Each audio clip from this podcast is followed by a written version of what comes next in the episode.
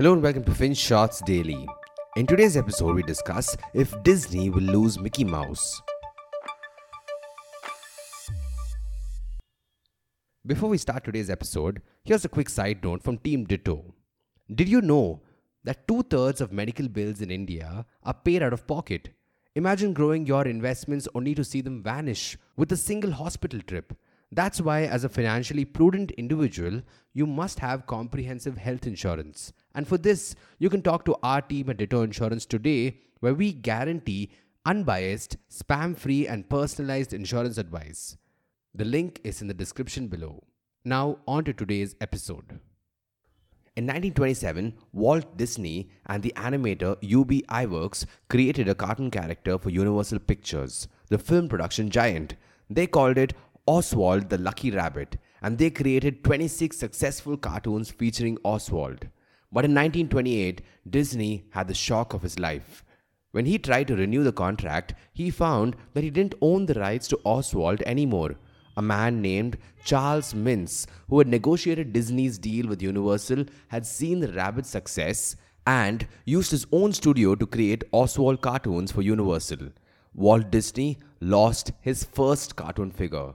But he wasn't giving up. He needed another cartoon figure. So he probably decided to tweak the rabbit sketch itself. He changed the nose, ears and tail, and the rabbit quickly took the shape of a mouse. And just like that, the beloved Mickey Mouse was born.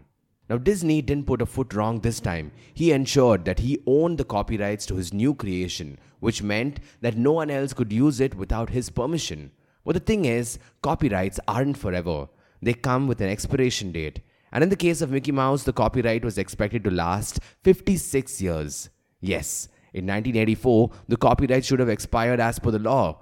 But the Walt Disney Group wasn't happy, so they lobbied the U S government and influenced them to extend this term. And then again, when two thousand three drew closer, they pushed for another twenty-year extension, and the law changed again. The new law even got the nickname, the Mickey Mouse Protection Act, due to Disney's influence. But anyway, the copyright protection is finally ending on first of January twenty twenty-four, ninety-five years after Mickey Mouse first made an appearance in a cartoon. And that means anyone can soon freely use Mickey Mouse's character in their content without Disney's permission. And Disney can't do much about it. Wait, what? Won't that lead to billions of dollars in losses for Disney? Not quite, because there's a catch. You see, Walt Disney's O G version of Mickey Mouse featured in a cartoon called Steamboat Willie, and that Mickey Mouse didn't look anything like the popular version of the plump one in red shorts and white gloves as we know it today. He was a rather lean black and white character with a long nose, thin tail, and smaller ears. And it's only this original Steamboat Willie version of Mickey Mouse that's losing its copyright. So as Jennifer Jenkins of Duke University says, quote, "Anyone can share, adapt or remix that material. You can start your own creative engines too. Full steam ahead. You could create Steamboat Willie, the climate change edition, in which Mickey Mouse's boat is grounded in a dry riverbed. You could create a feminist remake with Minnie Mouse as the central figure." Unquote. But here's where Disney still has an upper hand. See, it's only the Steamboat Willie version that can be remade for now. And that's because Walt Disney has created multiple versions of Mickey Mouse since nineteen twenty-eight. Each of these newer versions is protected by its own copyright, so they will only escape from Disney's copyright grip as and when they individually turn ninety-five years old. No one can touch these versions yet without Disney's explicit permission. And that means the billions of dollars that Mickey Mouse's brand earns every year isn't really under threat. Also, don't forget that Disney still owns the trademark to the Mickey Mouse brand. And unlike copyrights, trademarks live forever, or at least until the brand is in existence. Trademarks ensure that you don't use imagery and deceive someone into thinking that it's promoted by that brand or company. So if you decided to start a clothing line and stamp the nineteen twenty-eight version of Mickey Mouse on it, it could be a legal grey area. Walt Disney's financial and legal team could still come after you. So yes, it doesn't look like Disney's losing Mickey Mouse in any way. There's only one thing that might turn into a thorn in Disney's foot, and that's to do with managing the brand reputation.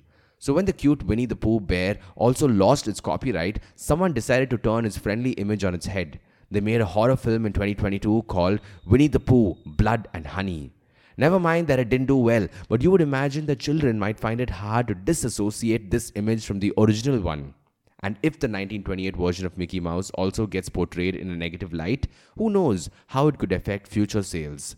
That's something we'll have to wait and see. And before we end, here's a fun fact. In two thousand six, the Walt Disney Company struck an agreement with N B C Universal to reacquire the rights to Oswald the Lucky Rabbit. Oswald got a voice for the first time since its creation and starred in a game alongside Mickey Mouse. Thank you for listening to today's episode.